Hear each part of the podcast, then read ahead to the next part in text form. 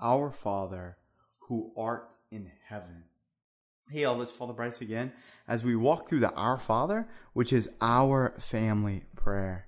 I uh, celebrated a, a, funeral today for uh, Miss Annabelle, and um, oftentimes the, the family will ask that the priest choose the, the gospel reading for, for the funeral, and I choose different ones that depend on the circumstance, but uh, my favorite one to choose, and the one uh, by far I choose most often, is from the Gospel of John, chapter 14.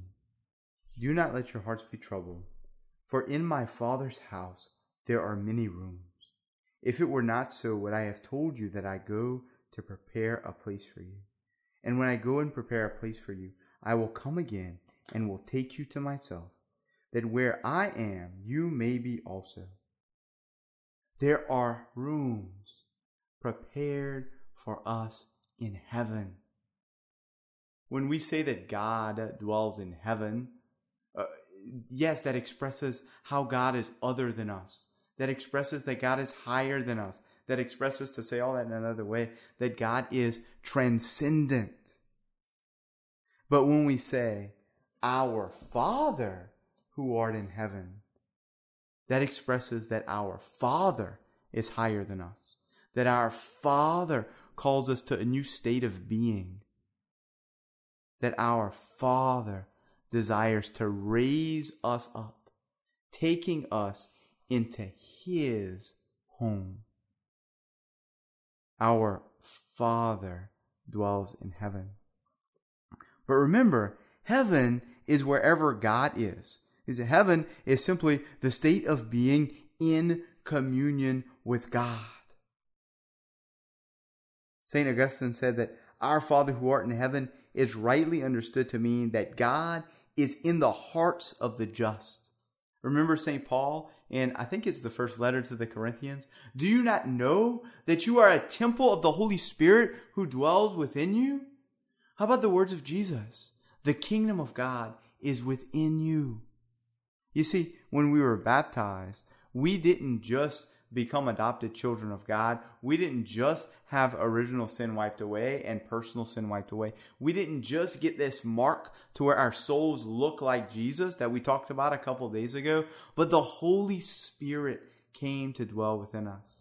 In fact, the Holy Spirit is the person and is the power, the personal power by which we are able to be sons and daughters of God. The Holy Spirit's not in us.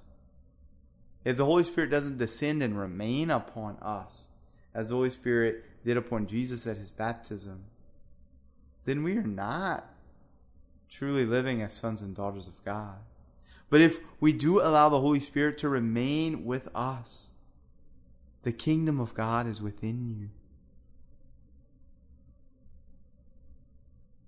The Father, your Father, my Father, our brother Jesus Christ.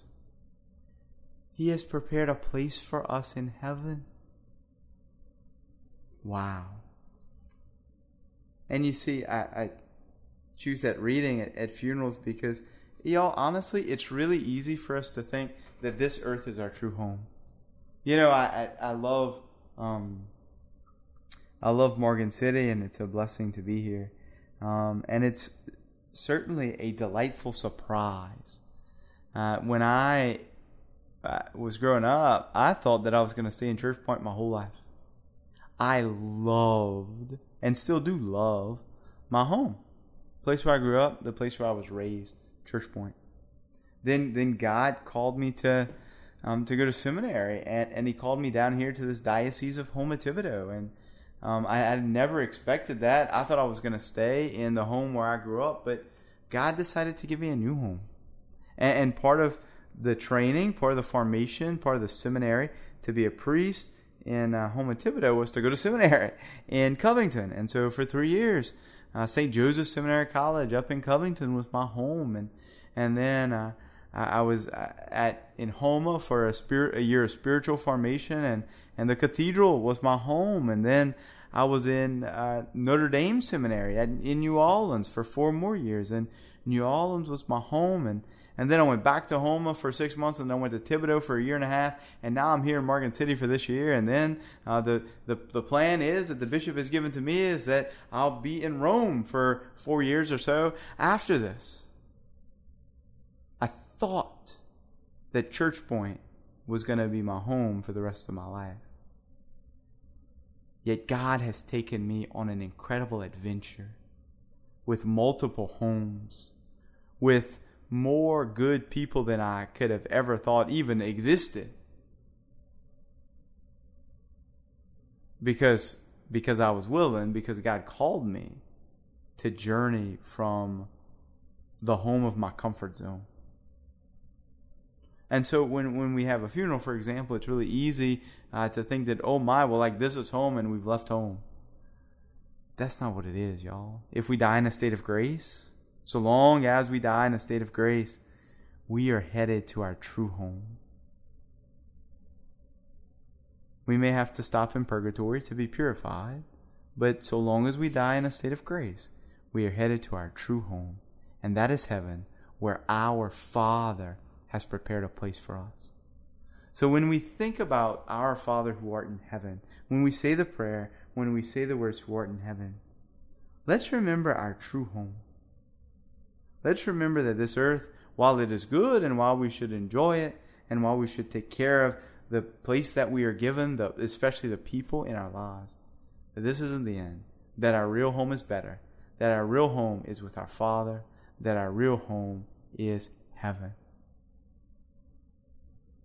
Hope these podcasts are a blessing to you.